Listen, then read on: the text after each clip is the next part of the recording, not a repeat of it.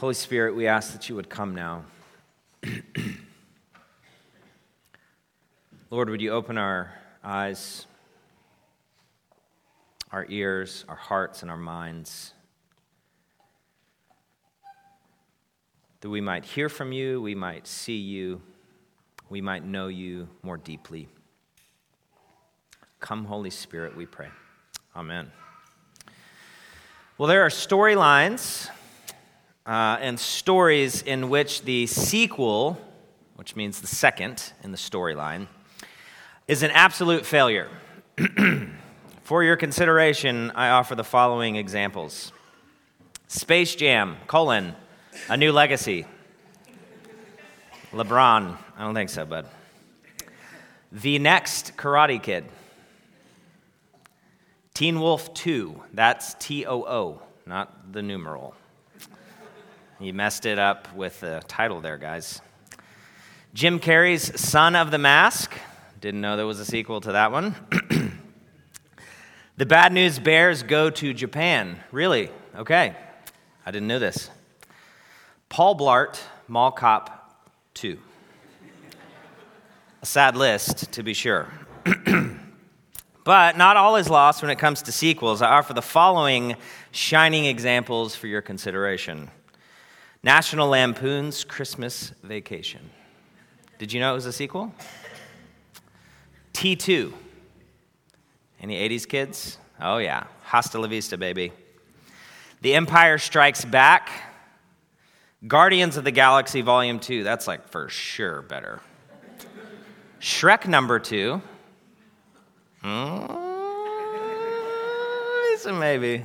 It's a maybe. My favorite Santa Clause 2. Charlie is on the naughty list. Scott falls in love with his principal. Her name is Carol. It's all very good stuff. Please watch it, like today. It's a feast day. Well, there are a few uh, sequels in the Bible, there are a few examples or stories in the Bible wherein the sequel just knocks it out of the park, where the second of it, that thing or that person, knocks it out of the park. Take the case of the two Adams. Sounds a bit like an Agatha Christie title, doesn't it? The two Adams. Let's start with the first Genesis chapter 3, the first Adam. Here's the scene the earth, the sky, the stars, all the animals have already been created. And then the Trinity forms a man out of the dust, out of the ground.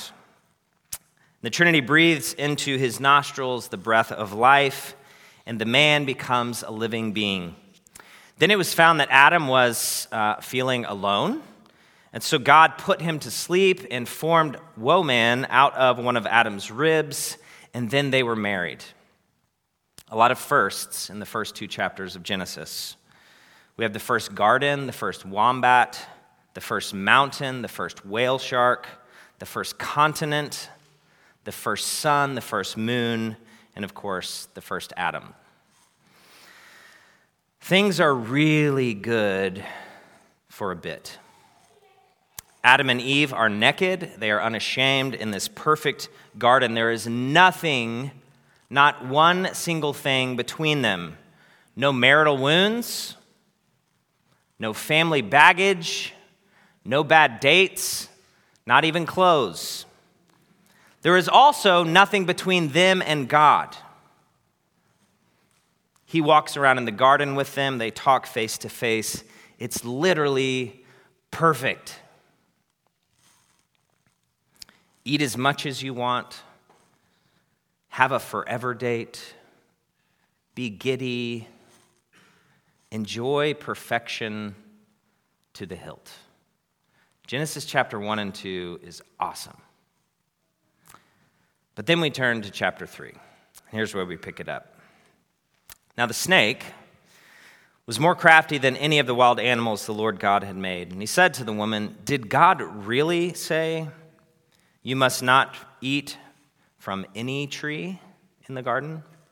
To which the woman said to the snake, Well, we may eat from we may eat fruit from the trees in the garden, but did God say you must not eat fruit from the tree that is in the middle of the garden, and you must not touch it, or you will die? You certainly will not die, he said to the woman.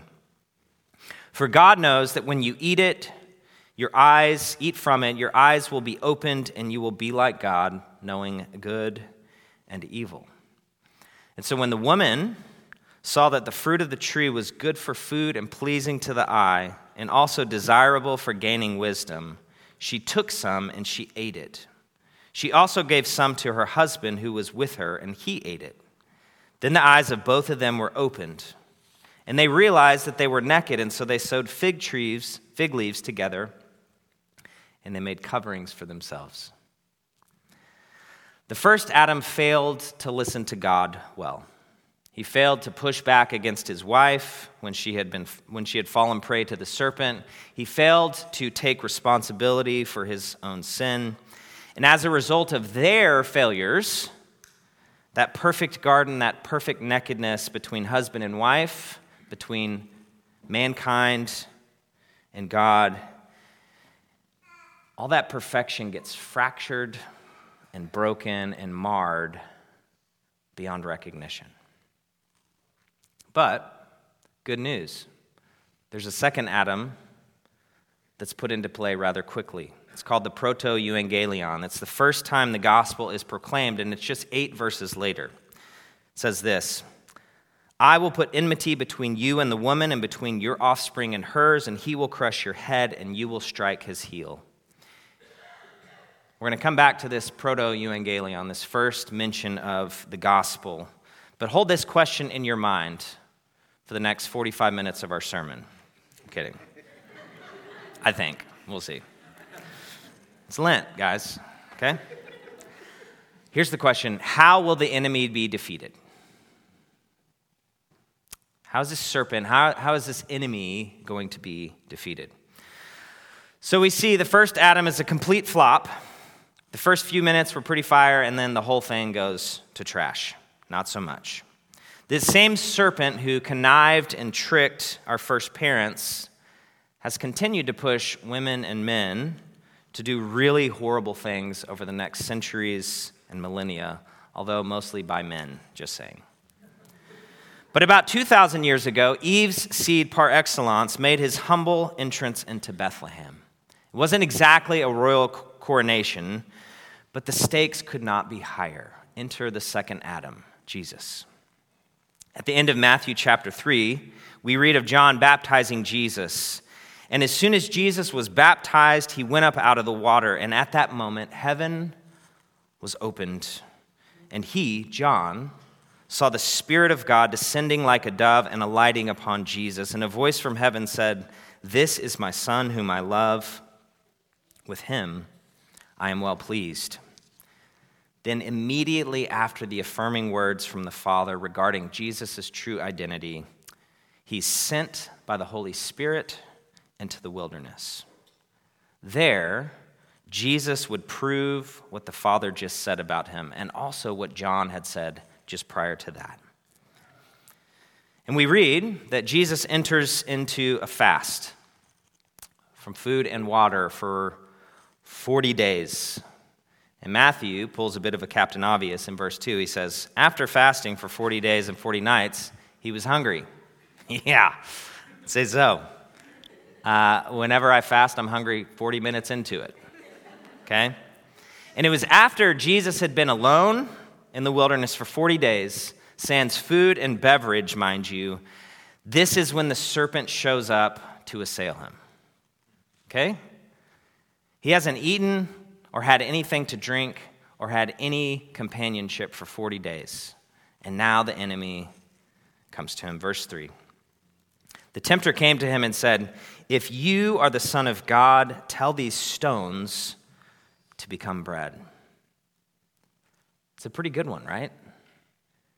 Like he's, he's very hungry, and he has the power to do it. This temptation harkens back to Exodus chapter 16 when the whole community of Israel was grumbling against Moses and Aaron. If only we had died by the Lord's hand in Egypt. There we sat around pots of meat and ate all the food that we wanted, but you, Moses and Aaron, have brought us out into this desert to starve this entire assembly to death. The key difference being Deuteronomy 8 3. He humbled you, causing you to hunger and then feeding you with manna, which neither you nor your ancestors had known, to teach you that man does not live on bread alone, but on every word that comes from the mouth of the Lord. Israel had manna, Jesus did not. And this refrain from Deuteronomy 8 3 is exactly what Jesus quotes back to Satan. The words from the Father were and are more important to Jesus than physical nourishment or comfort. As a man named Daniel Doriani synthesized well, you'll see it here on the screen. To make sense, to find satisfaction in this life, we need God's Word. Because Jesus knew this, he could look beyond his hunger, his desire for bread. He could refuse the bread that was good, but not at this time by the Father's will. Thus, he passed the test that Israel failed. He did not live for physical satisfaction. He was the one true Israelite. I want to highlight some contrasts between our Adams regarding these episodes of temptation. The first is the difference in geography. Eden was perfect. It's San Diego on its absolute best day. If you've been to San Diego, you know what I'm talking about. Okay? Judean wilderness, it's a desert. It is not San Diego. It is not San Diego on its worst day. It is not anywhere close to California on its worst day. Like, it's not good. So there's a clear difference in the geographies at play in these two episodes of temptation. Secondly, there's a difference in satiation levels. I may have just made that word up, I'm not sure. Jesus is super hungry, and he's super thirsty, and he's super alone. Adam, conversely, He's able to eat as much as he wanted from every single fruit tree. Every single one except just one. Adam is also with his wife. They're on a forever date, and they're newlyweds. These are stark differences. One of these things is not like the other. Our second Adam passes this temptation with flying colors. Now to the next one. Verse 5 Then the devil took him to the holy city and set him on the highest point of the temple. If you are the Son of God, he said, throw yourself down, for it is written, He will command His angels concerning you, and they will lift you up in their hands, so that you will not strike your foot against a stone. Since Jesus quoted Scripture, Old Scratch thought that he'd try and trick Jesus by misappropriating Scripture. He's doing this to see if he could catch him. If he could catch him the same way that he caught Adam and Eve.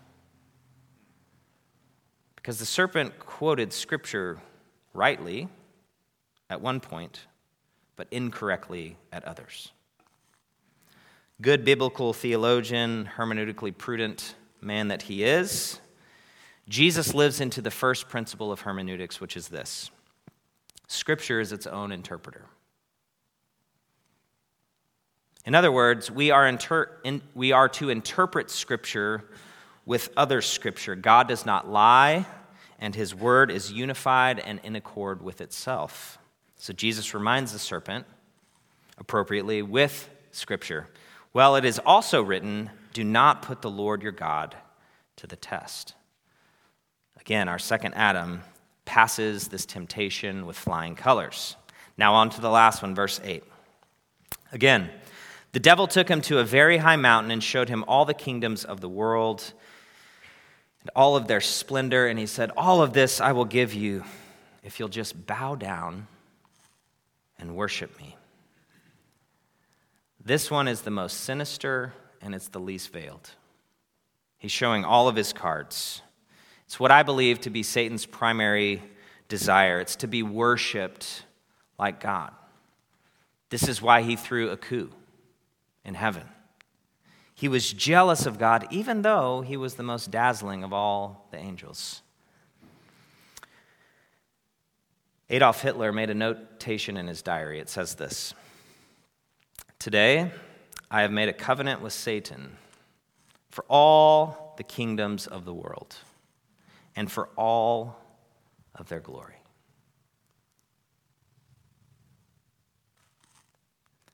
Hitler wanted to be worshiped. One of the primary ways you can be worshiped is to own the world, to be in charge, the supreme leader. By any means necessary.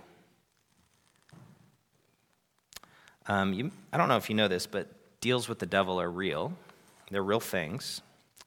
Um, I know of a personal story of, uh, of someone who, who was offered a deal, um, and he would get control of, interestingly enough, uh, kind of the drug landscape in San Diego. Um, he would get to take it over from his brother. And um, there was only one catch he would have to murder his best friend. Um, and I know that best friend really well. Um, what, what Deal with the Devil guy didn't know is that the Holy Spirit had impressed upon um, would be murdered guy, his parents, that something was up in the spiritual realm. And so his parents start fasting and praying, and they know that there's this great evil coming for their son. Anyway, it's a crazy story. I know him. He's still alive. Satan didn't win. His plans got foiled, but it happened through prayer and fasting. Okay. If you want to hear that story, we need 30 minutes, okay? That's, that's a long, long coffee. Satan was trying to get Jesus to cut the corner, to not go through with the process. And there's a lot of theology that we could drill down on here, but I want us to focus on just one of those theological caverns. Jesus would be king, but not this way. He had to walk to Golgotha. He had to do this in order for you and I to be reconciled. R.C. Sproul put it well. The price of Jesus' inheritance was Calvary. Satan was offering glory without any necessary suffering and humiliation for the joy set before him. He endured. Thank you, Lord. We do not deserve it. So, our second Adam responds with scripture again, and he says, Get away from me, Satan, for it is written, Worship the Lord your God and serve him only. And then the devil left him. Behold, angels came and ministered to him. The fast is over. I agree with Sproul that uh, angels probably brought breakfast angel food cake, of course. Thank you. Thought it was pretty good when I wrote it. And so the devil leaves him in this moment, but he never stops stalking him. He's constantly watching, he's looking for a way to trap and tempt him, or ways in which he might tempt others to trap Jesus. But Jesus prevailed. He led a sinless life. This was part of his role as the second Adam. He was called to do what the first Adam failed to do. This is what we heard earlier in Romans chapter 5. Nevertheless, death reigned from the time of Adam to the time of Moses, even over those who did not sin by breaking a command as did Adam, who is a pattern of the one to come. But the gift is not like the trespass. For if the many died by the trespass of the one man, how much more did God's grace and the gift that came by the grace of the one man, Jesus Christ, overflow to the many? Jesus' perfect obedience was and is necessary for our salvation. The spotless paschal lamb who came to take away the sins of the world, he had to suffer and he had to die. Our first Adam failed rather quickly. The second Adam prevailed over the serpent in the desert. He prevailed over the serpent at Golgotha, and now he sits, uh, he sits enthroned. And that enthroned one is taking us to a better Eden, a sequel, if you will. One where the serpent no longer slithers, where wounds and pain do not reside, where temptation is absent. But we're not there yet, are we? No, we are not. That same devil who tempted Adam and Eve in the garden is the same devil who tempted Jesus in the wilderness, and he's the same devil who assails you and I. He has one job, and he's rather proficient at it. If you just watch the news, you'll see it. If you pay attention to your own manner of life, you'll see it. Um, temptation comes in many forms, doesn't it? Some of them uh, come from our own sin nature that we inherited from our first parents. Thanks. Some of it comes from the serpent and all of his devils. Sometimes they're subtle and sneaky, sometimes they are overt and obvious. In Jesus' baptism, Matthew 3, we see Jesus receive the Spirit. Then in chapter 4, his time in the wilderness, we see Jesus being led by the Spirit, and we also see him relying on Scripture to get through. Then, when he comes out of the wilderness, we see him empowered by the Spirit for mission and ministry. Now, there is not a one to one for our Lenten fasts, but we can say for certain that our fasting from the things that we've chosen to during this season it's going to help us focus more on God. It's going to help us focus more on God and less on our own comfort, and that in and of itself is good. It teaches us to lean more on Him. You and I, we need God's word more than we need comfort. It's really hard for us, which is part of why we do this seasonally. It teaches us, it shapes us, it molds us. You and I need close fellowship with Him to resist the tempter who seeks to steal and to kill and to destroy. Um, last Wednesday, a few days ago, you and I were invited into a holy Lent. That was by self examination and repentance, by prayer and fasting and self denial. This is, what also, this is also what this uh, introduction says in the Book of Common Prayer and by reading and meditating on God's holy word. Do we remember that piece of Lent? That we are to gorge ourselves on the scriptures? We started uh, Wednesday with the imposition of ashes. That's a physical reminder of our mortality and our spiritual penitence. My encouragement is that you would continue in your fasts. Continue in your penitence. Continue in your meditating, meditation on God's word over against your comforts. It's good, it shapes you, it helps you. But we don't do those things as a badge. We do those things to draw near to God, and by them, you are doing such. It's beyond worth it. Rely on the Spirit, rely on the Scriptures. Let's pray. Jesus, thank you that the sequel was far better than the first. God, thank you that you withstood temptation. God, thank you that you you did what Adam could not, the first Adam. And God, I thank you that it's only in you that we are saved, and it's only in you and by the power of your Spirit and submission to your word that we're able to resist temptation.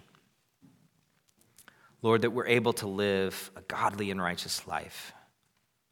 Spirit, this season, would you help us, we pray to draw closer to you. This is our desire, Lord. Amen.